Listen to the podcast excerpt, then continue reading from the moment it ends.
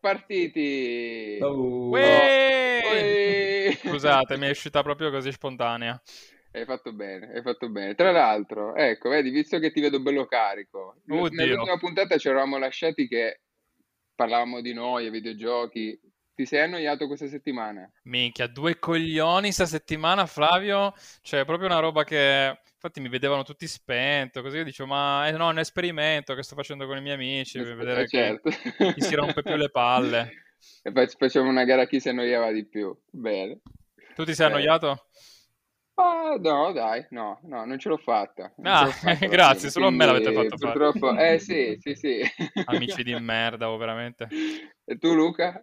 Io anche, guarda, non vedevo l'ora che iniziasse il podcast perché ho detto, oh, sette giorni qua che mi, mi ammazzo. Immagino, c'è dalla niente notte. da fare. Non vedevo Comunque, l'ora. ragazzi, comunque stasera vi voglio belli carichi come sempre, ovviamente, perché c'è un ospite, diciamo che ha deciso di intraprendere una carriera che mh, non tutti i giovani vogliono intraprendere. Vediamo se, se Oh. riuscite a indovinare, vediamo se riuscite a Ah. indovinare il settore. Vai, vai, Ander, Il- prova prima tu. Prestigiatore. Eh, no. Vicino, no, dimmi no. vicino, tipo acqua, fuoco, queste cose qua. Eh, no, acqua, acqua, acqua. Acqua, proprio acqua potente. Va bene, io ho Eh, toppato. sì, sì. Tu, Luca? Ma a me da giovane dicevano sempre di andare a zappare la terra, quindi eh, sicuramente tutti i giovani Eh, è vero, potrebbe essere. alla larga. Ma guarda, ma guarda che quello E secondo me trend, eh. anche a lui l'hanno detto a un certo punto. Avete sbagliato tutti. Facciamo Perché? così, lo, prese- lo, introduco, presento e poi dirà lui che cosa, che cosa fa. Ok? Qual è il suo interesse maggiore? Qual è il Ok, suo... dai. Ok? So- sono rimasto con la curiosità. Diamo il benvenuto a Simone Fissolo. Oh, Ciao, Uè, Simone Applausi. Fissolo! Ciao a so tutti, ciao. Ciao Simone, benvenuto. Ciao, ciao Flavio, ciao Luca, ciao Andrea. Sei sicuro che non fai il prestigiatore? Puoi cambiare, eh, se vuoi. Ah, tra, i, tra i due avrei scelto comunque zappare la terra, devo dire, perché non credo di avere delle doti particolari nella magia. Quindi tra i come due mai nessuno vuole fare il mi sa, mi sa che Luca ci, ci poteva andare vicino, diciamo. Ok, va Beh, ma guarda che c'è, no- c'è un nuovo trend, eh, comunque. Ho visto molti giovani eh, che adesso vogliono buttarsi tutti nel mondo della, dell'agricoltura. sì. comprano te- Eh sì, Eh, eh guarda, sì, guarda che è un nuovo, nuovo trend. Eh beh, sì, è la riscoperta del... Anche perché sono quei lavori che poi a un certo punto non li vuole più fare nessuno e si aumentano i prezzi degli stipendi per dire, oh, qua- se qualcuno lo fa si becca, che ne so, 3.000 euro, cose così, e la gente dice, oh, ma sai cosa c'è? Io quasi quasi vado. Comunque, allora, va bene. dai, vi- Comunque, vi- vi dico lo, io lo dico cosa- io, lo dico io Flavio. Dai, dillo tu. Allora, io in, Vai, realtà vai. sono, io in realtà sono un consulente informatico, quindi un lavoro ce l'ho che, che non è, che non è, diciamo, né il prestigiatore né, né, e né zappo la terra, però diciamo che la mia passione da, da più di dieci anni è il mondo della politica e, e ho trovato, e ho trovato quest'anno l'occasione per, eh, per esprimermi, quindi mi, mi candido Ah, mi candido per la prima volta dopo più di dieci anni di, di, insomma, di volontariato. Benissimo. I giochi si fanno seri qua, Eh, eh, eh, ve l'ho detto, ve l'ho detto, qua è, è- una cosa tra l'altro che sono veramente pochissimi, eh, pochissimi giovani, almeno che, che io sappia, eh, ehm, intrapen- intraprendono questo percorso, ma poi soprattutto come, come ha fatto Simone, io appunto, io e Simone ci conosciamo già da, da un po' di anni, abbiamo anche eh, lavorato comunque ehm, ad alcuni progetti insieme eh, e comunque lui è già da, da veramente da, da parecchi anni che, ehm, che ha questo, questo interesse forte verso la politica. Forse la dote del prestigiatore in realtà sarebbe stata utile in questi, in questi in questi ultimi momenti, diciamo, in questi ultimi mesi, forse. Ma scusa, quanti anni ha Simone? Posso chiederglielo? Sì, vai Simone, rispondi tu. Sono, sono dell'89, quindi siamo, siamo sui 31. E tu hai detto che sono dieci anni che già facevi volontariato, comunque sì, già... Sì, in realtà non ho iniziato, cioè, tanti, tanti, devo dire, ci sono tante persone che iniziano proprio da, da piccoli, piccoli, piccoli. Eh, però molto spesso, sì, perché molto spesso purtroppo quelli che, diciamo così, sono coinvolti spesso sono ah, figli, nipoti, magari di, di, persone che già hanno dei ruoli e quindi molto spesso avvicinano no, per educazione, per famiglia, per contesto, i ragazzi sì. giovani al liceo, magari che fanno i rappresentanti d'istituto, quindi in realtà ci sono tanti che incominciano piccoli. Io ho incominciato in realtà un po' più tardi rispetto a questi di cui vi parlavo, però comunque siamo intorno ai 19-20 anni, quindi sì, sì, giovane, cioè c'è chi si iscriveva a nuoto e tu che invece ti iscrivevi al primo partito, comunque... Come è nato infatti quel, cioè, l'interesse, il tuo interesse verso la politica? Effettivamente, come diceva Andrea, eh, lo sappiamo, ma non lo può dire. anni, quando uno ha 20 anni pensa, pensa comunque a, a dillo, dillo, dillo, no, guarda che a 20 anni ci gira attorno sugli specchi proprio. Ma no, ma non a quello. No, è che tu, Andrea. Ah, mamma mia. Sì, sì, sì, vabbè. Tu pensavi a quello, all'informatica, Simone. Diciamo che, de, de, diciamo che, penso che sia una, un qualcosa che in realtà avete visto anche voi, magari i vostri, dei vostri amici, allora, il rappresentante di classe, il rappresentante di istituto, comunque già un qualcuno che ha voglia di esibirsi, magari un po' lo fa ancora un po' così, alla, alla cazzo di cane si può dire, lo fa come, certo. come dice citando Boris, quindi cito una, faccio una citazione dotta eh, diciamo che uno magari a quell'età lo fa un po' così perché ha voglia di, di essere sopra le righe, di, di, avere qualche ruolo riconosciuto, lo fa perché si interessa magari già ad alcune tematiche, non so, al liceo spesso si fanno le manifestazioni, no? sono i periodi in cui uno certo. eh, o il contrario alla riforma scolastica oppure lo fa per l'ambiente come adesso Fridays for Future, quindi diciamo che ci sono delle delle occasioni. In particolare devo dire che se devo dare una risposta netta, l'Erasmus, cioè il momento della svolta per me è stato l'Erasmus. Ah, ok. E, allora, l'Erasmus però, scusami, non è, alla, all'università, giusto? Sì, infatti siamo, quando avevo 21 anni, eh, il secondo anno di università è proprio il primo anno in cui puoi partire, devi fare domanda il primo anno appena iscritto, io al secondo anno ho fatto, fatto, subito un'esperienza all'estero e devo dire che, che, quella è stata un'esperienza che mi ha toccato, sia mi ha si divertito ovviamente, inutile non, non, dirlo e non raccontarlo, però in quel momento lì ho, sono venuto a conoscenza di una realtà associativa giovanile che mi ha subito coinvolto. Dove sei andato, se posso saperlo? Sì, se lo dico, però promettetemi che, che, non ci siano riferimenti, no, a parte gli scherzi. Sono andato in Olanda, in un paese che si chiama Maastricht. Ah, beh, ok. Sì, sì, sì, Come mai dicevi ti ha illuminato qua il, il viaggio, la, l'esperienza di in Erasmus? Ma mi ha illuminato perché innanzitutto è un, è un bel momento dove si sta insieme, eh, ci si diverte, si studia, si sta insieme tra, tra ragazzi di, della stessa età di paesi diversi. E ci sono delle realtà associative, ce ne sono alcune, una è molto conosciuta che è l'Erasmus Student Network che, che aggrega i ragazzi, li fa viaggiare, li fa conoscere paesi nuovi, mm-hmm. un'altra realtà un po' meno conosciuta, un po' più politica, è il Movimento Federalista Europeo di cui poi ho incominciato a fare, a fare parte. Quindi Diciamo che quello è stato un po' il periodo, il periodo di, interessamento più, più spinto. Io ho fatto anche rappresentante sia di classe sia di istituto, però a quell'epoca non eravamo ancora su un percorso, diciamo così, indirizzato all'impegno politico, ma era più un, la voglia di contribuire a, appunto alle lotte studentesche, alle, alle manifestazioni.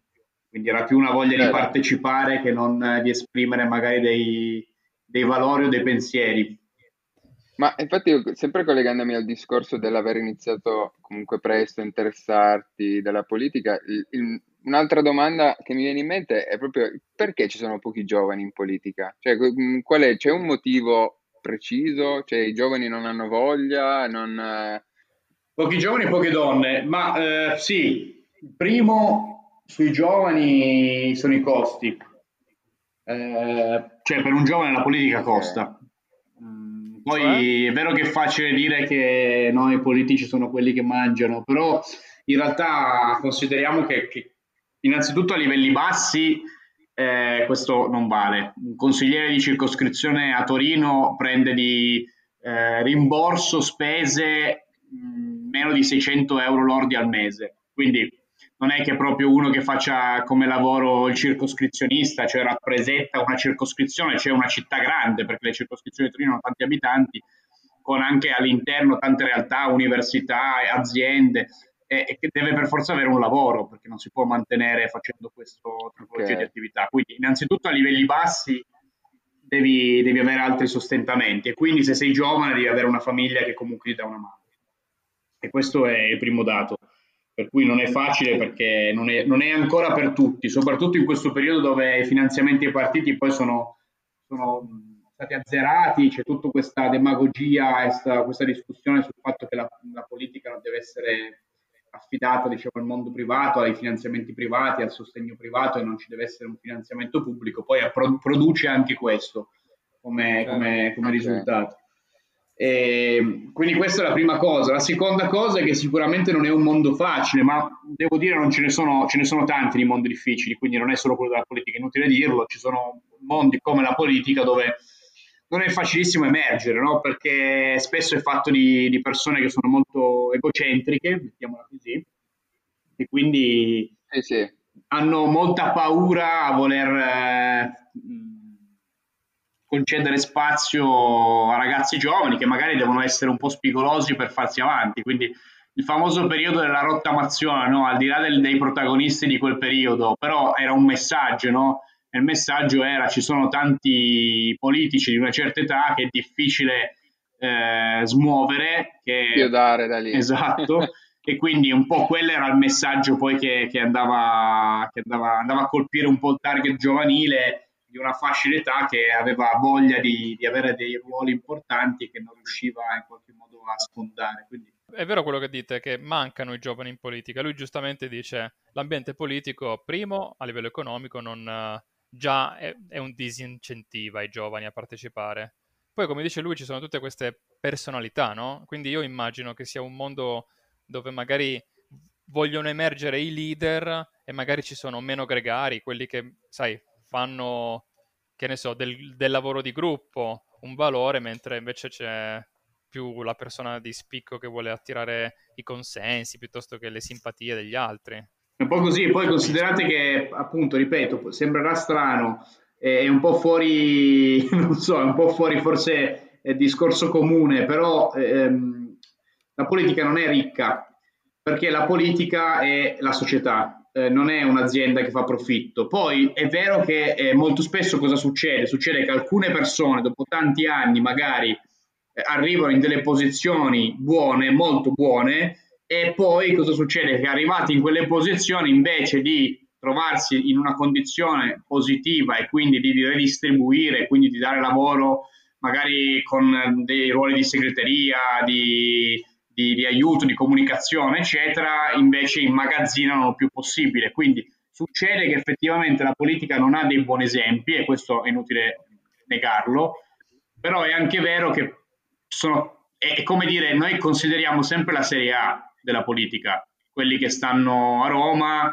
sì, sì, sì, quindi quella è la Serie A. Noi tutti i giorni sui telegiornali abbiamo la Serie A, abbiamo la Juventus, il Toro, il Milan.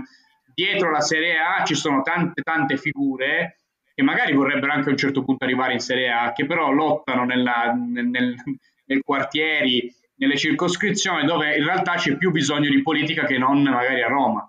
Perché c'è certo. meno bisogno di fare una legge nuova, ma c'è più bisogno di non avere le buche e le buche non se ne occupano i, i, i parlamenti nazionali, delle buche si occupano le circoscrizioni e i comuni. Quindi c'è un discorso un po' di questo genere. Diciamo che i giovani di solito stanno in una fascia di impegno molto locale, eh, difficilmente okay. in un impegno nazionale, internazionale. Beh, meglio, no? Perché alla fine a livello locale, come hai detto tu, si riesce a intervenire eh, proprio su problemi concreti che la popolazione può subito percepire. Sì, è così. Se uno poi lavora bene, sì, succede così. Se uno lavora male, no. Se uno lavora bene, sì, è direttamente, come dire, eh, è, una, è, una, cosa direttamente misurabile. Infatti nei, nei comuni, nelle circoscrizioni esiste il voto di preferenza e io questa cosa la, la difendo, nel senso che il voto di preferenza è, è andarsi a prendere uno per uno i cittadini, gli amici, i conoscenti, le persone che ti, ti danno fiducia e poi dargli una risposta. Cioè nel momento in cui sei eletto tu poi sei portato a dare loro una risposta, a incontrarli, non è che finisce il rapporto con i cittadini, continua poi il rapporto con i cittadini.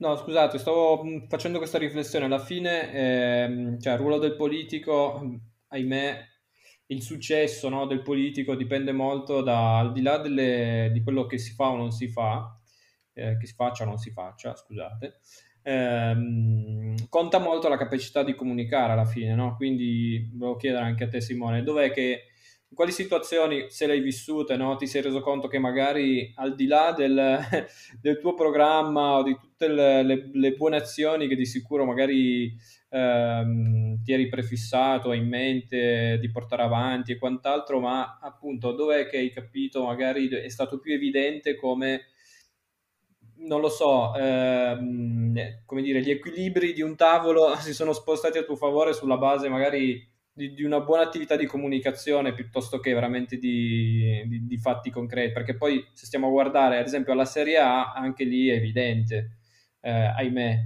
ci sono grandi comunicatori barra urlatori eh, che però in qualche modo sortiscono un effetto che eh, rispetto a chi invece magari ha dei programmi anche volendo più concreti, però rubano un po' la scena, no? E quindi va, vanno ad influenzare comunque la massa.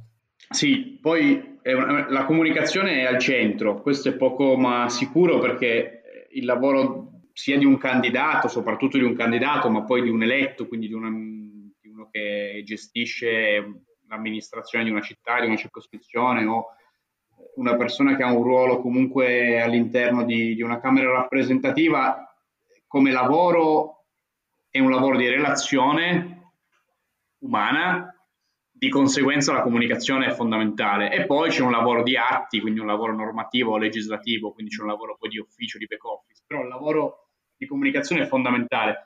Lo è nelle relazioni con le persone, lo è sui vari canali, no? Tu raccontavi, io mi ricordo un episodio in positivo, un episodio in negativo, eh, per esempio di, di quando durante gli anni precedenti ho avuto un incarico di due anni come presidente nazionale di un'associazione apartitica che si chiamava Gioventù Federalista Europea, appunto, eh, e in, quel, in, quei due anni di mandato sono riuscito in positivo ad andare proprio nella Camera dei Deputati a parlare eh, in una domenica eh, a 800 ragazzi, quindi la domenica è stata riempita da giovani invece che da politici eh, che durante la settimana ci lavorano.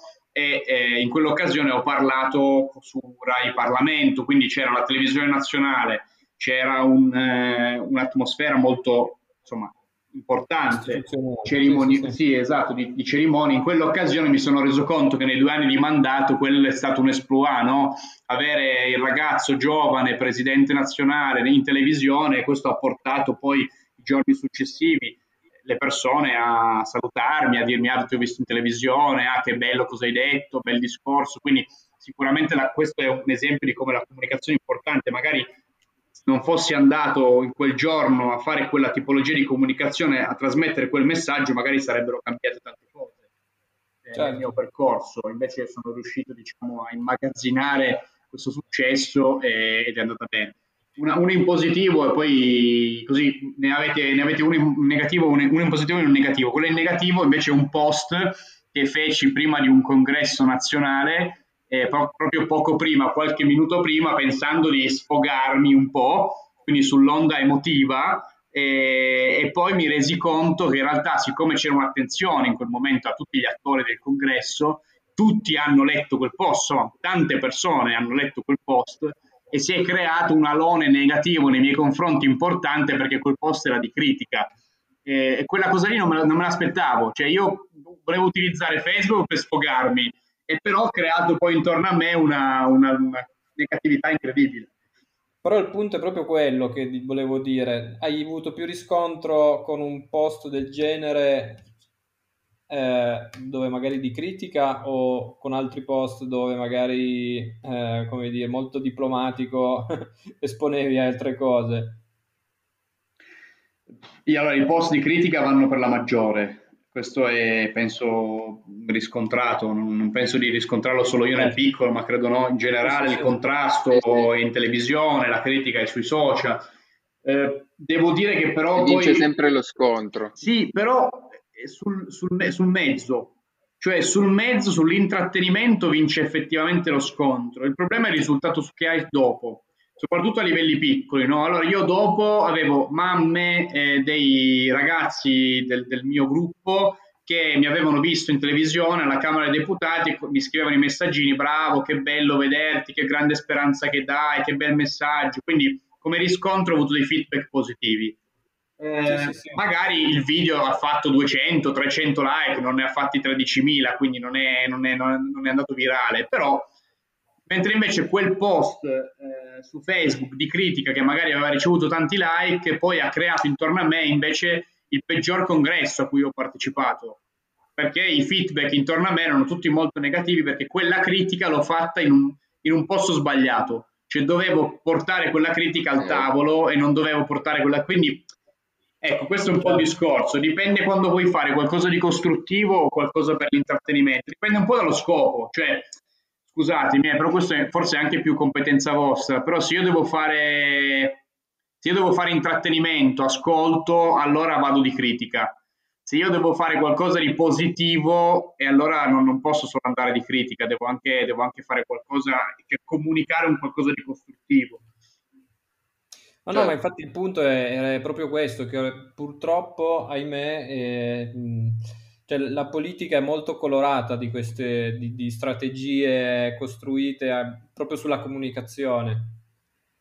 E, cioè, ad esempio si parlava di, eh, mi ricordo, eh, di, di, Trump, no? che veniva descritto, avevo letto questo articolo dove appunto si parlava che ogni intervento pubblico di Trump veniva pianificato perché fosse uno show. Poi, vabbè, diciamo che... Funzionava perché era uno show. Eh, era, era tutto uno sì, show. Sì, ma è, è, è, pazzesca la comunicazione di Trump, è, è uno qualcosa di incredibile. C'era su Netflix un documentario molto interessante sulla, su Trump, ma è, è pazzesco e, e io devo dire che da quello cioè da questi esempi uno, non può che, uno appassionato di politica non può che imparare anche, sia da Obama sia da Trump, eh, cioè anche in Italia noi abbiamo avuto i Matteo Renzi, Matteo Salvini, il Silvio Berlusconi, cioè ogni, ogni personaggio comunque ha un qualcosa da insegnare con la sua macchina comunicativa. Però è proprio quello che diceva Luca, cioè il problema è che noi, abbiamo, noi sappiamo, magari noi che ci occupiamo di comunicazione un pochino di più, però qualcuno non è informato su che come lo scontro è sulle parole, sulle immagini e a volte queste cose coprono quelli che sono invece i fatti, no? Il problema è che uno sì, esatto. fa più chiasso con un tweet di, come esatto. hai detto tu, di scontro, una cosa tacciata di populismo, sai, vai a fare quello che eh, dice eh, diamo lavoro agli italiani e tutti quelli che hanno bisogno di lavoro ovviamente stanno ad ascoltare. Quindi c'è questo problema uniscilo alla diffidenza che abbiamo in maniera quasi ormai patologicamente naturale verso la politica e i politici e questo crea un terreno poco fertile a volte per anche buoni propositi o cambiamenti. È vero, però eh, mh, forse sto ragionando con voi e eh, non ho delle risposte preparate, quindi, però credo che in realtà i, i, social siano in qualche modo, correggetemi se dico qualcosa che non è corretto, però di uguale alla società.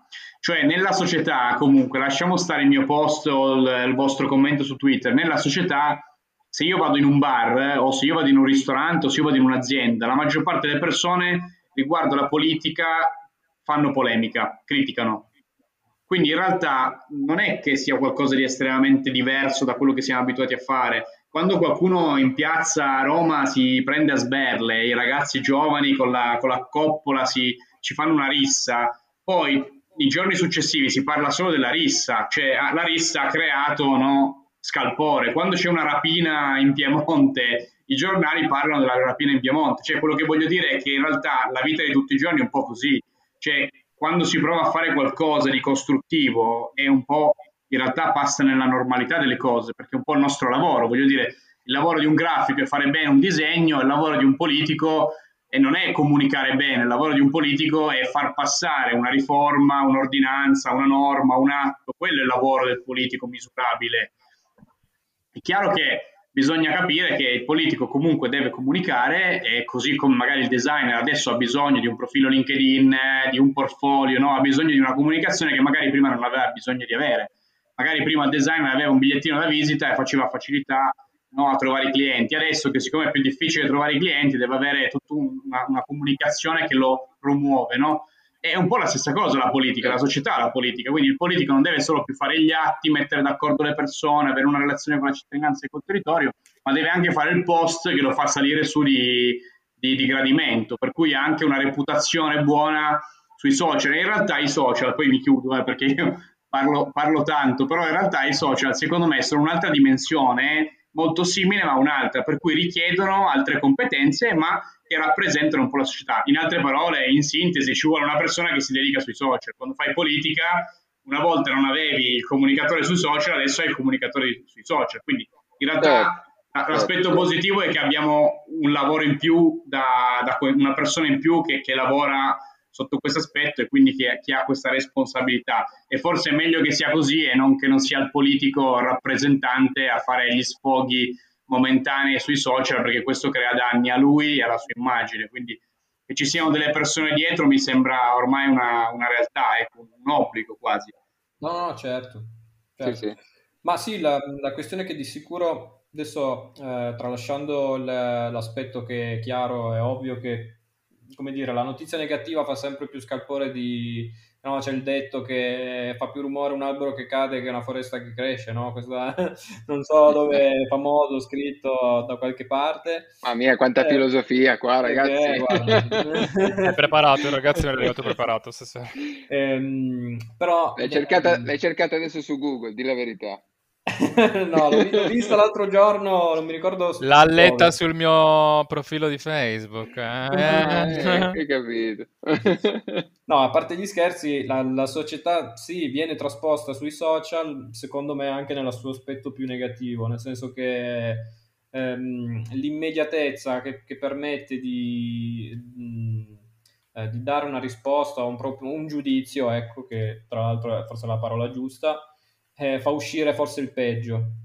Allo stesso tempo permette no, magari di, di, fare leva soprattutto su quegli aspetti che mh, vengono messi in luce da quando viene fatta una comunicazione un pochino più di pancia. Quindi quando comunque se il tuo sfogo magari è vero fosse stato filtrato però da un tuo, non lo so, da un, un sentimento, da un qualcosa che veniva fuori, come dire, comunque da un tuo, da una sensazione immediata, magari poteva comunque avere um, lo stesso tipo di riscontro, ma non, o comunque è chiaro che poi ci sono momenti e momenti per pubblicare, perché di sicuro, come hai detto tu, c'era un congresso subito dopo, forse, eh, forse l'errore magari può essere anche stato lì la tempistica. Però, sì, sicuro. come, Per i, come, come, per i, più famosi. Quando, guarda, mi sono accorto che quando, quando, non riesci ad avere lo spazio legittimo, allora fai, provi ad andare da qualche altra parte. No? Ogni tanto eh, no, sì. penso magari che ne so, a personaggi come appunto Salvini, quando non riuscivano a gestire il problema dell'immigrazione, allora si sfogavano no? con dei post, dei tweet su navi particolari, no? e, e, questo era un po' il, il discorso, no? cioè quando non hai certo. la competenza e non riesci a trovare il modo giusto per poter cambiare le cose, spesso ti, ti affidi a degli sfoghi momentanei. Eh, il problema è il, è il, peso che hanno adesso nella società odierna i social come eh, manipolatori di masse, perché non, a parte lo scandalo, Russia, elezioni americane, no? senza esagerare, influenzano e danno una tra virgolette, specchietto, magari per le allodole, di quello che pensa la gente, di quello che potrebbe essere, senza stare lì a dire fake profile, opinioni comprate, cose che sono pompate, sai, no? per dare l'impressione che un commento piuttosto che un video di un personaggio sia più popolare di quello che in realtà è davvero. Sì, sì, è così. È così, cioè nel senso è un po' il gioco delle parti. Chi fa buona comunicazione deve riuscire ad arrivare anche senza mettere i gattini, eh, chi fa cattiva comunicazione bisognerebbe in qualche modo che fosse contrastato. Però comunque ragazzi stiamo parlando di livelli diversi, cioè Salvini aveva una macchina ai tempi d'oro, adesso non so se è sempre la stessa, di 20 persone. 20 persone in uno studio che come obiettivo hanno capire come fare ad aumentare le persone che lo seguono, capire le persone che lo seguono che cosa vogliono e capite certo, che certo. Cioè, insomma è un lavoro diverso, è più, è più, uno studio televisivo piuttosto che in realtà no, poi... Lì, lì il politico diventa un brand, si trasforma in un brand, perché alla fine vai a muoverti come se fossi un'azienda. Lui cerca ovviamente elettori, l'azienda cerca clienti. Alla fine più o meno l, l, diciamo il, vai a usare gli stessi strumenti, eh, magari il, il, fine finale è, è, è diverso, però... Questo è un, è un, po', come ci ha voluto Beppe Grillo. Alla fine tutte le persone che, che abbiamo visto in questi anni hanno, hanno, portato delle conseguenze nella politica. Beppe Grillo diceva io sono il vostro megafono. No?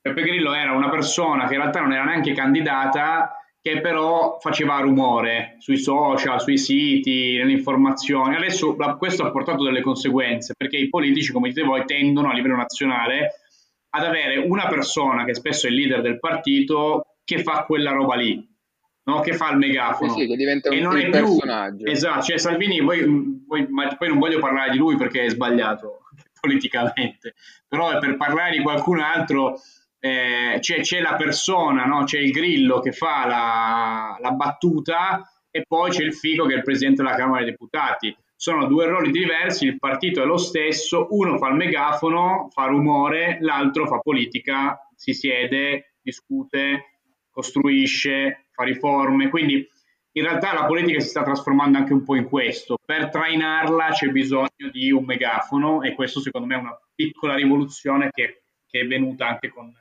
con, con, l'era, con l'era Movimento 5 Stelle, l'era di Peppe Grillo. Ma ho voglia di farti una domanda scomoda. Eh, vai, se, vai. se non vuoi rispondere ci sta perché io lo capisco, perché sei ospite, non dobbiamo eh, caricar, tirarti le pietre. Però abbiamo l'occasione, secondo me, mi, se- mi sembra abbastanza preso bene, sincero, stai parlando, quindi potrebbe anche essere che vai, vai, vai. Lo, Sono lo pubblichi dopo su, fai un post dopo su Facebook se, se ti devi sfogare allora io ai tempi d'oro del, del, liceo mi sono sparato il principe grazie al mio professore di letteratura che sai me lo ha imposto però alla fine mi è, mi è anche piaciuto non l'ho mm. letto tutto però le parti di antologia quelle particolari le abbiamo, le abbiamo viste ed era veramente veramente interessante come Uh, lui, vabbè, per chi non lo conoscesse, ovviamente Machiavelli, Machiavelli. ha praticamente esatto, scritto questo libro dicendo: allora, se tu vuoi governare, eh, dovresti seguire queste, questo decalogo, queste, queste, regole, perché sono efficaci e ti permettono di avere il potere e di mantenerlo, no? Era alla fine questo il, il codice del principe. E ne usciva una figura, ovviamente, tutt'altro che benevola o presente, come può essere, sai, il padre che ha cura dei figli, politica, res pubblica. La mia mm. domanda è, tu vuoi fare politica perché hai, non so, ti piace, sei appassionato a certe tematiche, in, in, una certa misura al bene pubblico, alle persone, cazzi e mazzi, no? Tutte cose legittime e addirittura eh, un encomio, cioè nel senso eh, avercene tutte persone che abbiano a cuore davvero le cose pubbliche. Però, come hai detto tu, oggi ti scontri con dei chiamiamoli così, citazione sportiva, poteri forti, tali per cui fare politica con, non lo so, uh, non leggerezza, non è la parola giusta, ma tipo umiltà oppure con, uh, giocando s- senza giocare sporco, ma si riesce a farlo? Ti rispondo per quanto mi ne so, nel senso che io sono candidato, eh? io quest'anno mi candido, la mia prima esperienza politica da eletto, per cui la mia... Sì, ti candidi come consigliere comunale, specifichiamo, ti candidi come consigliere comunale a Torino, comunque, giusto? Giusto, nella lista civica dei moderati, giusto. Eh, però il punto, il punto qual è, per rispondere ad Andrea, che dal mio punto di vista io ho quella, quella, quella tua, come dire, aspirazione che, si possa, che io possa continuare così. Dall'altro punto di vista ho un'esperienza, anche se non esagerata, però comunque di presidenza di, una, di un'associazione nazionale e ti posso dire che in realtà nell'ambito dell'associazionismo esiste una lotta di potere pazzesca, pazzesca, a volte più forte di quella dei partiti, ci sono centri studio, fondazione, realtà cittadine ma anche nazionali che hanno all'interno delle persone che magari da 30 anni risiedono nei ruoli di, di governance, di direzione di questi enti. Quindi in realtà la politica è un qualcosa che si può percepire nel mondo reale, no? Anche nelle aziende, ma l'ambiente aziendale è forse un po' diverso, però è un po', è un po' così dappertutto, per cui ti dico, è difficile farlo con ingenuità se, se, sei una persona che non, non, ha ingenuità e è pronta diciamo, a co- confrontarsi con i poteri forti, che non sono i poteri della finanza, in questo caso non c'entrano niente, sono semplicemente dei, delle rappresentanze consolidate, cioè delle persone che per tanti anni esprimono determinati mondi. E questa è la realtà in cui ci troviamo, la realtà in cui magari sono i clienti con cui lavoriamo, è la realtà delle associazioni che magari aiutiamo con dei finanziamenti, anche le associazioni che fanno del bene, soprattutto le associazioni che fanno del bene, di solito sono, hanno sempre un fondatore, il fondatore di solito rimane sempre fondatore, quello che detta un po' le regole, insomma, no? quindi in realtà è una, è un, il mondo è questo, è, quello, è questo qua, cioè noi, le, le rivoluzioni, al mio punto io mi candido con i moderati, ci sarà una ragione, cioè secondo me le rivoluzioni si possono fare e io ci credo fermamente, ma le rivoluzioni si fanno a piccoli passi, cioè le vere rivoluzioni si fanno a piccoli passi, per cui i cambiamenti lo si insegna adesso, no? La, l'approccio al cambiamento lo si insegna adesso, fa molto figo, fa molto fashion, insegnare il cambiamento anche nelle aziende, ai dirigenti, però il cambiamento è un po' così, no? è continuo, è costante, ma non è immediato, estremo. Quindi l'obiettivo io spero, Andrea, che sia quello di pian piano, con dei buoni esempi, portare dei piccoli cambiamenti laddove esistono già dei poteri forti, ovviamente.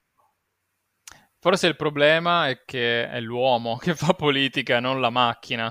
L'uomo è purtroppo è preda di, di questi sentimenti che a volte vanno contro quello che è il bene.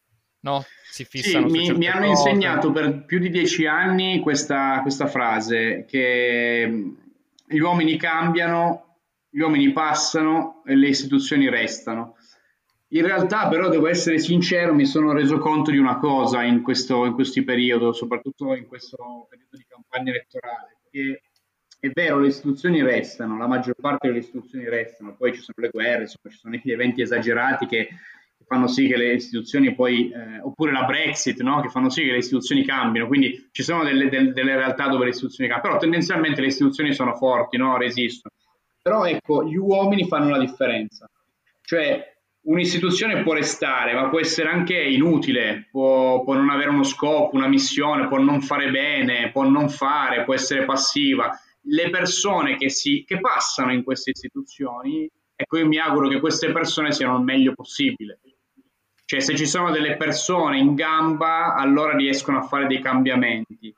E, e, poi, e, poi, questo fa la differenza. Quindi è vero che l'essere umano è l'essere umano, diceva Kant no? che l'essere umano è, è, comunque un animale cattivo in qualche modo, e che per non farsi la guerra bisognava avere delle istituzioni che, che fossero arbitri no? in, questa, in, questa, in, queste battaglie. No? Kant diceva addirittura ci vorrebbe un mondo unito politicamente dove ci, ci, ci, ci sia un'istituzione mondiale che in qualche modo eh, garantisca la pace perpetua, questo diceva Kant. Quindi ci sono dei filosofi, c'è tutto un mondo che pensa che l'uomo sia cattivo, probabilmente lo è, però io dico che esistono uomini buoni, ma soprattutto uomini competenti, più che buoni. Se questi uomini competenti riescono a passare nelle istituzioni, lasciano anche il segno. Quindi la differenza la fanno, ecco. Sì, sì, tutto, cioè, certo. beh, non lasciamo un'impronta negativa di questo incontro, tutto può succedere, anche in positivo, certo. Ma no, l'ultima cosa, poi prometto di stare un po' zitto. Cioè, secondo me il mondo di oggi, rispetto magari a... Vuol dire che interessa l'argomento, io sono contento. Beh, ma... Vuol dire siamo, che non è così noioso parlare di politica. No, ma siamo tutti opinionisti e tutti abbiamo un'idea di come le cose potrebbero andare meglio oppure come vorremmo che andassero, no? Il problema mm. è che nessuno magari di noi ha risposte concrete oppure le persone a cui le demandiamo o perdono la nostra finu- fiducia oppure non ci danno quella sicurezza che le cose che vorremmo, che hanno detto che sarebbero state fatte, poi no, verranno realizzate. Però quello che volevo dirti, poi tu secondo, l'avrai vissuto proprio sulla tua pelle, è che il mondo di oggi cambia molto in fretta, più in fretta di quanto noi e le nostre leggi riusciamo a stargli dietro. E anche internet è stato un acceleratore di Beh, l'ultimo anno è un, esempio, è un esempio chiarissimo eh, di, come, di, come, c'è stato un cambiamento di, di, di tutto, di tutta la vita nel, Quello sì, è stato proprio un evento incredibile. Però per dirti, adesso e facciamo, secondo me, la, la, politica fa molta fatica a stare dietro a queste cose, soprattutto, come dice lui, quando ci sono opinioni molto diverse, bisogna fare la lotta per dire no, guarda, dobbiamo affrontare la crisi del riscaldamento globale, dovremmo già da adesso mettere in atto magari qualche misura o qualsiasi tipo di no, proposta per, che ne so, abbassare a livello anche solo locale, come dice lui, la CO2 piuttosto che il disincentivare gli autoveicoli con un certo motore, queste cose qua. È, non è facile fare questi cambiamenti che sono da fare velocemente con, uh, con i sistemi politici. O, o, secondo te mi sto sbagliando? Cioè la no, politica no. È... Hai, qualcosa, hai qualcosa di vero, se te lo scardino un attimo. Allora, secondo me, poi ovviamente non è che eh, se mi chiedi l'opinione ti dico, ehm, hai, hai, ragione a dire che ci sono dei cambiamenti che necessitano velocità estrema. Eh, io inter- ho, ho, pubblicato un libro a febbraio, si chiama Una direzione per Torino, eh, l'ha pubblicato il Pennino che è una casa editrice torinese. In questo libro intervisto alcune persone, tra cui Gianluca Lorenzi, che è il direttore del, del laboratorio di innovazione di Reale Mutua, un'azienda torinese storica. Eh, Gianluca mi diceva, noi stiamo puntando a rendere innovativa anche la, la legislazione, cioè le leggi dovrebbero essere come il mondo aziendale capaci di inglobare il cambiamento, quindi non devono essere ferme, statiche, ma dovrebbero essere capaci di aggiornarsi. Adesso ve lo dico così, come un file eh, drive, no?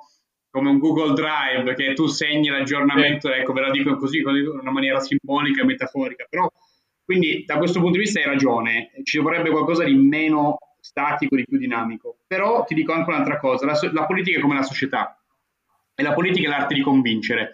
Adesso io mi trovo a essere consigliere del mio, della scala del mio condominio, ok? So benissimo, perfettamente che l'eco bonus è un'opportunità storica, non pagare niente e mettere il cappotto e ristrutturare la casa, ma so anche benissimo che un conto è parlare ad alto livello e dire eh, effettivamente c'è cambiamento climatico, effettivamente bisogna fare questi lavori di efficientamento energetico, effettivamente la casa varrà di più, il condominio varrà di più se supera la classe energetica rispetto a quella di adesso. Spero, poi devi confrontarti con la vita di condominio. La maggior parte della gente del mio condominio vuole la facciata così com'è, così com'è perché è bella, è un, eh, un 12 cm di, eh, di cappotto, eh, la rendono non uguale, la rendono più brutta esteticamente. E quindi la lotta è non nel convincere le persone che c'è un cambiamento climatico in atto e che bisogna fare qualcosa di positivo per l'ambiente, ma nel convincere le persone a non pagare a utilizzare l'incentivo anche se purtroppo la casa è un pochettino esteticamente più brutta.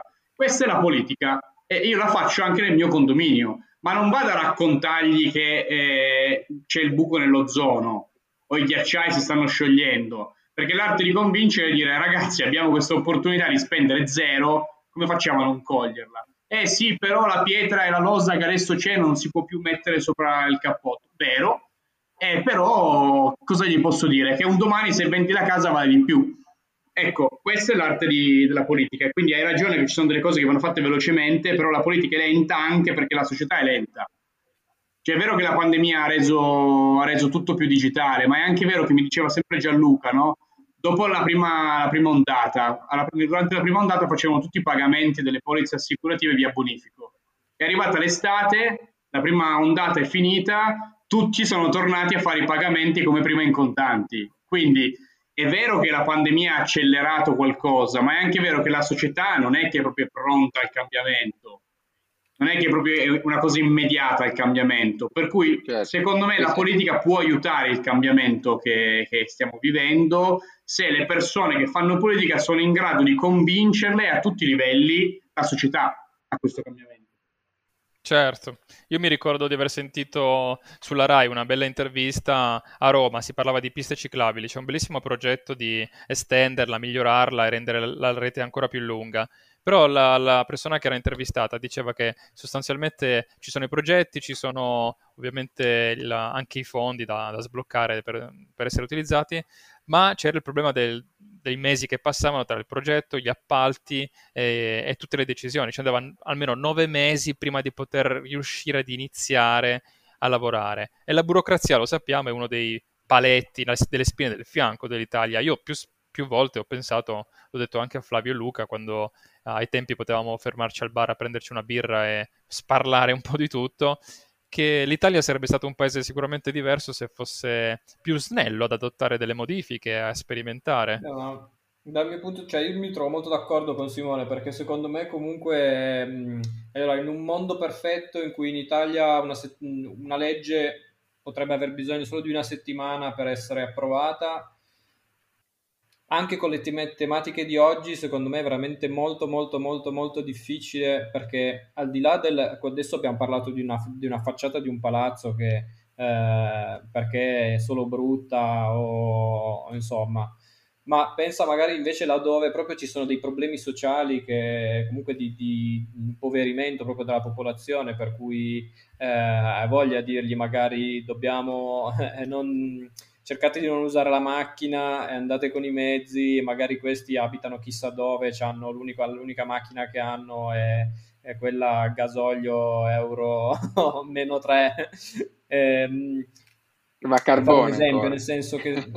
Eh, cioè è bello, sarebbe bellissimo riuscire, no? Anche tutte le ma anche solo far capire come fare bene la differenziata, che poi magari abbiamo capito essere anche in un altro episodio in realtà che abbiamo fatto no, sul podcast, eccetera, che non è, non i, non è il povero eh, Pino che non sa fare bene la differenziata, il problema dell'inquinamento, ma ci sono sicuramente tanti quartieri, tante città, tanti paesi in cui eh, cioè, l'immondizia viene buttata tutta insieme e magari i contadini in campagna gli danno pure fuoco, no? tutto quello che c'è.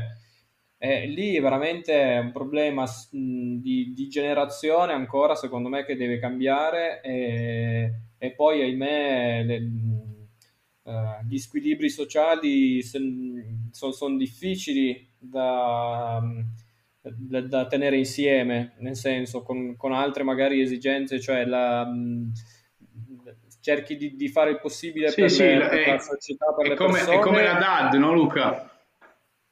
Cioè la DAD è eh. un buono strumento di, di, di, di come dire, di, flessibilità del sistema scolastico, ma allo stesso tempo si è scontrata con la realtà di case piccole, dispositivi mancanti, ragazzi col cellulare. Io ho fatto una lezione mercoledì, se non mi sbaglio, in una scuola, e 25 ragazzi, 3 avevano il video acceso e io con chi parlavo? Cioè i feedback dove li raccoglievo? Da questi tre ragazzi che per carità sono stati molto bravi eh, e mi sono divertito, però di fatto io ho fatto una lezione a tre perché magari gli altri erano successo, erano fuori in giardino, uno giocava a pallone, l'altro a, a giocare alla PlayStation, cioè la realtà poi della DAD è questa. Per cui non è che siamo italiani, che l'Italia, che no, è proprio il fatto che ci, ci, vuole una comunicazione. La DAD non è stata comunicata, è stata imposta. Per carità, eravamo in pandemia, ma le piste ciclabili a Torino non sono spiegate, sono imposte e sono imposte prima di essere complete. Dov'è il parcheggio delle bici? Tutti che, i consiglieri del Movimento 5 Stelle parlano di Amsterdam, ci hanno in bocca Amsterdam, no? E va bene, è un bel esempio, però Amsterdam, tu arrivi alla stazione ferroviaria e cazzo ti trovi un parcheggio gigantesco di bici, in tripla fila, in quarta fila, a cinque livelli, eh, ti trovi le targhe alle biciclette, le biciclette rubate, i vigili che recuperano le biciclette, cioè c'è un mondo dietro al concetto della bicicletta olandese. E se piove, gli olandesi hanno il gel, non si specchiano neanche, cioè e c'è una pioggia fine che, dove non puoi usare l'ombrello. Cioè, dietro, adesso dico cavolate, eh, però per farvi anche un po' ridere. No, no, però, certo, certo, cioè, certo. Dietro c'è tutto un progetto culturale di cambiamento che li ha portati a essere così come sono. Non puoi obbligare, no? Non puoi obbligare dei, dei torinesi che sono abituati a eh, usare poco il pullman perché spesso in ritardo, che sono abituati ad usare molto la macchina perché, perché spesso piove e fa freddo. Non puoi obbligarli, devi incentivare, ma devi anche spiegargli il motivo stai, per cui stai facendo questa operazione. Perché poi è sempre facile arrabbiarsi, no? come dicevamo prima sui social, alla fine ritorniamo sempre lì, il cerchio si chiude. Oh no, cioè, quello, quello eh, chiaro, parlando chiaro. con un mio amico mi diceva, eh, adesso le piste ciclabili, Ideor e io dove parcheggio, no? Adesso è una banalità, eh, però è una banalità da bar, dove effettivamente a questa persona tu non hai convinto né andare in bicicletta eh, né che effettivamente è giusto pagare 1,50 euro all'ora al parcheggio piuttosto che evitare di pagare e poi correre se arriva la GTT. Cioè, questa è un po' la filosofia. Luca ha toccato un nervo, secondo me, giusto, che alla fine, magari eh, sto esagerando, però è vero che l'italiano gli manca un po' il senso civico, addirittura forse esagero, anche un po' di patrio- sano patriottismo, nel senso che io non voglio i fanatici come gli Stati Uniti, che qualsiasi cosa faccia il loro governo, il loro paese, ne vanno fieri, anche quando fanno cose di cui non dovrebbero andare fieri. Però forse abbiamo, diciamo, punti patriottismo inferiori rispetto magari alla Francia oppure alla Sì, sì. Spagna. Siamo divisi, più divisi degli altri. È vero, è indubbio, abbiamo una storia diversa. eh. La Francia è una storia secolare, la nostra è una storia di, di- di- di- pochi anni. Abbiamo festeggiato i 150 a Torino in maniera molto pomposa, ma eh, appunto questo dà un po' l'idea anche di, una storia diversa. Però siamo diversi e forse abbiamo un senso civico diverso, forse le scuole non insegnano educazione civica, mentre invece se noi impariamo, insegniamo il francese ai ragazzi giovani, nelle pagine dei libri c'è la civilisation, che è una delle prime cose, no? È, è l'educazione civica, ti insegnano come la scuola in Francia, la differenza tra la scuola in Francia e in Italia, cioè nei libri dove impari il francese c'è l'educazione civica, figuriamoci cosa fanno, fanno in Francia. Quindi è vero che eh, è vero quello che dici, eh, Andrea. Però anche è vero che siamo un popolo molto particolare, molto, fa molto aggregazione, un, un popolo dove c'è un popolo di volontariato. Ma sì, ma adesso in maniera seria, ma eh, cioè, la pandemia, eh, quanti volontari ha coinvolto? Poi è giusto ringraziare i medici e gli infermieri, sono stato il primo ad applaudire, ma quanti volontari ha coinvolto? Ma chi va in, in, sul 118 a guidare la, la macchina? O chi è? Un volontario, un infermiere, un medico? È un volontario. Cioè, qua, quant, che, quanto mondo si è mosso intorno a questa assistenza e volontariato, la protezione civile? Cioè, questa è, è una caratteristica italiana, quindi forse c'è poco senso legato alla bandiera, è vero, però c'è un gran senso di comunità, eh? questo bisogna Ma dirlo. Ma è questo che non riusciamo a festeggiare i nostri pregi perché passano, non dico inosservati, però passano sotto, sotto gambo, nel senso che ci deve essere qualcuno che ci Siamo poco capaci a venderci. Da questo lo dimostrano forse i, no, le Pompei, i vari centri d'eccellenza della cultura in Italia, cioè la, la nostra capacità di attrarre che potrebbe essere molto di più di quello che, di quello che fa, no? Questo Ah, beh, penso ma che sia una eh, dimostrazione. Vai in Sicilia no? e non trovi magari il biglie- la biglietteria, adesso non è un modo di dire, ma è- ci sono andato veramente, non trovavo una biglietteria, eh, non dirò dove, ma insomma il concetto è che ci sono dei posti che valgono oro e che non facciamo ancora rendere come Ma dovrebbero. perché, perché se poi ti vendi bene, ti tocca lavorare, per quello è il motivo. Eh. Quindi, No, ma secondo me è un- è un po' come a scuola, quando, quando la maestra diceva, eh, guardi, suo figlio è bravo, eh, però non si impegna, non si Non si applica, applica. esatto, questo è il, ver- il verbo applicare l'abbiamo imparato così, grazie ai con- Sì. consigli di Cioè, a classe. Torino, quante volte avete sentito che siamo la capitale dell'auto? No? Sì. Quante volte avete sentito che c'è l'industria dell'automotive? Tutto, tutto ok, però non possiamo più pensare no, sugli allori. È un po' come, sì, a Roma c'è il Colosseo, però adesso siamo nel 2021. Va bene Certo, ma utilizzare il infatti- Colosseo per fare turismo, però andiamo anche un po' avanti. Ma infatti adesso oh, sparaci qualche perla, adesso noi sappiamo, anche se noi, il nostro- la nostra idea di questa intervista era farla eh, quasi apolitica, a colore, nel senso Sì. che possiamo parlare di politica, ma non di piani specifici o partiti specifici, in maniera tale che si parli dell'argomento clou, cioè il fare politica, un giovane che si butta e si vuole dire, oh, ci mettiamo in campo, facciamo qualche cosa. Ci, ci parli più o meno, secondo te, visto che siamo nel 2021, stiamo affrontando una, una pandemia mondiale, facciamo finta che la pandemia non ci sia, anche se fare finta è difficile, però quali sono le sfide della politica eh, attuale? La butti giù piano. Eh, questo è come... Mi hai tenuto, come- mi hai tenuto sulle spine eh, così a cazzeggiare per, per un'ora e poi mi tiri su la... Oh, io ho guardato i dibattiti in America, si fa così adesso, eh, giusto, quindi è giusto. Si va proprio No. potente. Allora, Qual è il suo piano È, politico? è stata un'ora di riscaldamento, capito? Esatto. Adesso arriva... Guarda, Vabbè, io... Io ne ho uno che ovviamente uh, Luca e Flavio ormai gli esce dalle orecchie, io ormai li sto pompando tantissimo sì. sull'ambiente, il cambiamento climatico, sì. Questi, i motori elettrici, tutte queste cose che stanno, tra virgolette, ruotando al, al mondo green, sì. eh, sono, sono, attento a queste tematiche. Quindi se tu vuoi spendere due parole su questo qua, mi faresti solo felice. Sì, ti dico due cose. La prima sull'ambiente, super, tra l'altro è la mia, è la prima, della, è la, è la mia prima priorità nel programma di campagna elettorale. Quindi ne ho cinque di priorità e la prima è l'ambiente. E la seconda, così per risponderti anche a qualcos'altro che non ci tieni, magari, sono sicuramente i giovani. Cioè, l'ambiente, ti dico, Torino ha una mm, particolarità che mm, è la città più verde, una delle città più verdi in Europa, quindi ha una, una potenzialità pazzesca, ha parchi immensi, la collina, il Po, il fiume più lungo d'Italia, le montagne molto vicine, sono nella stessa regione, cioè è una realtà molto bella dal punto di vista del verde. Il verde va mantenuto, ci sono tantissimi posti oggi dove il comune non si occupa neanche di tagliare il verde verticale, cioè gli alberi. Ai tempi delle Olimpiadi si passava sei volte al, all'anno a tagliare gli alberi, adesso voi eh, ci sono delle vie che bazzicate, se passano 4-3 all'anno va già bene, quindi c'è un problema di manutenzione legato al fatto che Torino ha una grande opportunità, quello di far sfruttare ai suoi cittadini il verde. No? Il verde si può sfruttare in tanti modi, sfruttare forse un termine sbagliato per il verde, ma insomma avete capito, si può giocare nel verde, si può sì, fare sì. trekking nel verde, si può fare agricoltura nel verde, cioè il verde va utilizzato in maniera positiva perché è il polmone della nostra città. Negativo l'inquinamento. A Torino muoiono tantissime persone per eh, problemi respiratori, quindi è un dato di fatto che Torino è inquinata. Tutte le amministrazioni di qualsiasi colore si sono occupate di questo problema. Non c'è una, una, una bacchetta magica, prima vi parlavo dell'eco bonus, però già quello può essere un buon incentivo. Quindi lavorare per convincere le persone a farlo, e cazzo, questa è politica, perché nessuno ne parla?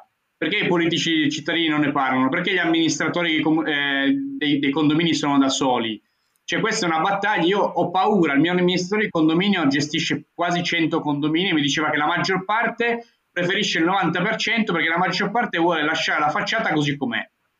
Ok, quindi cioè, cioè, quando vi parlavo di questa cosa, vi parlavo perché è un cambiamento, eh, ma è un cambiamento e la politica c'entra, quindi questo può essere uno certo. strumento ottimo per, eh, sicuramente per, per efficientare i, edifici e quindi consumare di meno il riscaldamento e quindi fare meno CO2 e quindi siccome Torino ha un inquinamento sia di macchine sia di edifici in, agire sull'altro visto che si è fatta la pista ciclabile per incentivare la mobilità sostenibile adesso bisognerebbe pensare a no, fare in modo che eh, gli edifici consumino di meno. E sono le due leve importanti del, dell'inquinamento. Quindi questo per risponderti Andrea, non so se sull'inquinamento ti, e, sul, e sul verde sono stato incisivo per te, spero di sì. Invece la seconda cosa quindi che ti dico come priorità, come piano, come, è un po' quello di voler rappresentare anche un po' le, le, problematiche dei giovani. Io ho vissuto sulla mia pelle cosa vuol dire andare a lavorare all'estero, tornare in Italia, avere tanti coetanei che sono all'estero, avere dei familiari che sono all'estero, cioè la mia eh, la mia candidatura è anche una voglia di, di, rappresentare questo sforzo, lo sforzo di voler rimanere nella città di appartenenza, perché la città di appartenenza deve continuare a dare opportunità. Non è che andare all'estero è sbagliato, attenzione, ben venga lo scambio di esperienze, però è anche vero che non bisogna trovarsi nella condizione di dire o vado all'estero o quel lavoro che voglio fare non lo posso fare. Quindi questo sic- sicuramente deve essere una priorità non solo mia, ma spero anche del candidato sindaco, perché di questo poi alla fine vogliamo, vogliamo poi avere un riscontro effettivo. Io faccio politica anche perché la mia passione o la portavo a Roma e a Bruxelles all'interno del, di lavori di, di funzionariato, di assistenza alla politica, oppure la facevo sul mio territorio e farla sul mio territorio voleva dire presentarsi, candidarsi, metterci la faccia. Quindi ho deciso di farlo per, per contribuire, come dire, a, a, a, voler rappresentare e contribuire a questa, a questa sfida. Io non sono l'unico eh, lo so, ci sono molti ragazzi, magari anche voi, che faticano a rimanere qua, ma vogliono rimanere qua. Quindi in realtà mi piacerebbe fare eh, di questa sfida la mia sfida. Ecco. Spero di essere stato succoso. Sì, sì, sì, caspita, direi che è una puntata sempre su cosa. Dai, sparaci qualche bomba, qualche scandaletto, non mi dire che non hai neanche uno scandalino da dirci. Ma fai il no, giornalista. Andrea, in realtà. sì, Andrea, un po' questa modalità. sì, sì, sì. In realtà non, non, lo vedi perché qualche, negli uffici di qualche testata... Sì, sono qui in sala, in sala conferenza insieme a altri otto giornalisti che registriamo tutto. Comunque direi di sì, dai, è stata, è stata una bella puntata, molto ricca, effettivamente era un tema, un tema il tema della politica in generale è, è sempre un, un, tema un po', diciamo, pungente, no? fa sempre un po' paura parlare, parlare di politica e invece noi abbiamo detto perché no, proprio perché appunto come abbiamo detto all'inizio eh, tra, tra, tra, i nostri coetanei, comunque tra i giovani, è sempre un argomento un po' che viene tralasciato, no? non, non ci si pensa mai, si pensa sempre a tutt'altro e quindi abbiamo detto no, ok, facciamo una puntata, parliamone un po' di più e poi appunto avendo la fortuna di, di, di, di conoscerti, quindi avevamo già una persona di riferimento che, che poteva darci una mano in questo e quindi abbiamo, cioè, ci ha fatto piacere invitarti. E quindi niente, grazie eh, magari Grazie a voi. sarà l'opportunità, poi faremo, magari faremo poi un'altra puntata futura. Così, perché, perché no? Anche magari, anche con, magari anche con un competitor, così è più piccante ah, per sì, voi. Eh, facciamo proprio Perfetto. scontro. no, perché c'erano anche altri temi che volevamo trattare, però capisco che adesso eh, magari poi li, li, tratteremo in un secondo momento. Quindi niente, grazie di nuovo e ragazzi ci, ci sentiamo per la prossima puntata. Dai, grazie Simone. Grazie Simone. Grazie a voi.